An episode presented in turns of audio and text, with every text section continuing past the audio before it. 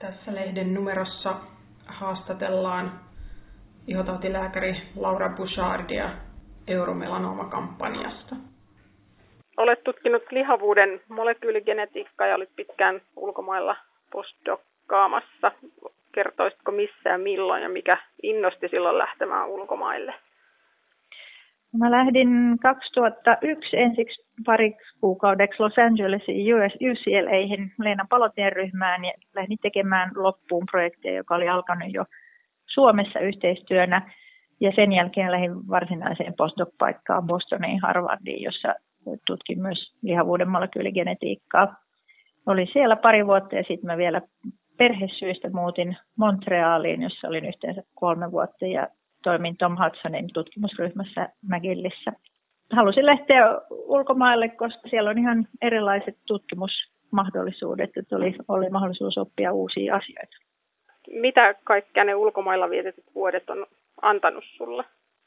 Elämän kokemusta tietenkin, mutta varmaan semmoista niin kuin monipuolisempaa tutkimuksen ymmärtämistä, miten osaa ehkä kriittisemmin suhtautuu joihinkin tuloksiin ja, ja sitten tietenkin hirveästi hyviä kontakteja ja ystäviä ympäri maailmaa.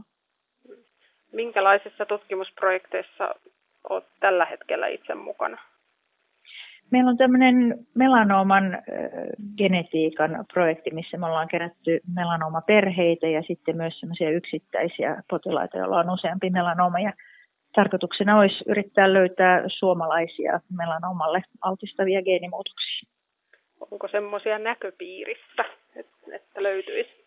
Luultavimmin löytyy vähän samoja, samoja muutoksia kuin, kuin esimerkiksi ruotsalaisissa, että en, en osaa etukäteen sanoa enkä olettaa, että kun meillä löytyisi jotain aivan uusia geenejä, mutta varmaan voidaan, voi olla tämmöisiä suomalaisia variantteja samoissa geeneissä kuin mitä muissa maissa on löytynyt.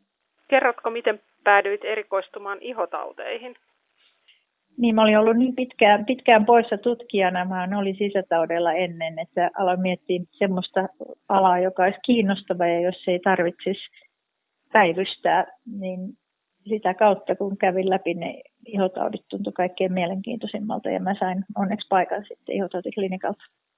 Olet ollut mukana koordinoimassa tämmöistä euromelanooma-kampanjaa. Kertoisitko lisää siitä? Euromelanooma-kampanja, se on alun perin se lähti belgialaisten ihotautilääkäreiden aloitteesta. Sen ajatus on löytää ihosyövät aikaisin, jolloin ne pystyy täysin hoitamaan ja myöskin sitten puhua auringon vaaroista ja, ja millä tavalla pystyy ehkäisemään ihosyöpää.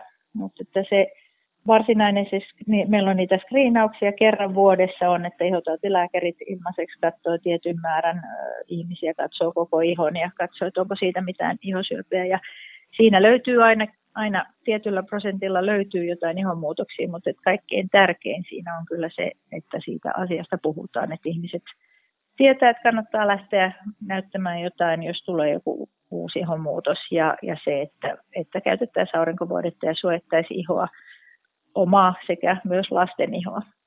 Miten melanooman hoito jakautuu teidän ihotautilääkärien ja toisaalta syöpätautien välillä, eli kuinka pitkälle ihotautilääkäri on melanoomapotilaan hoidossa mukana?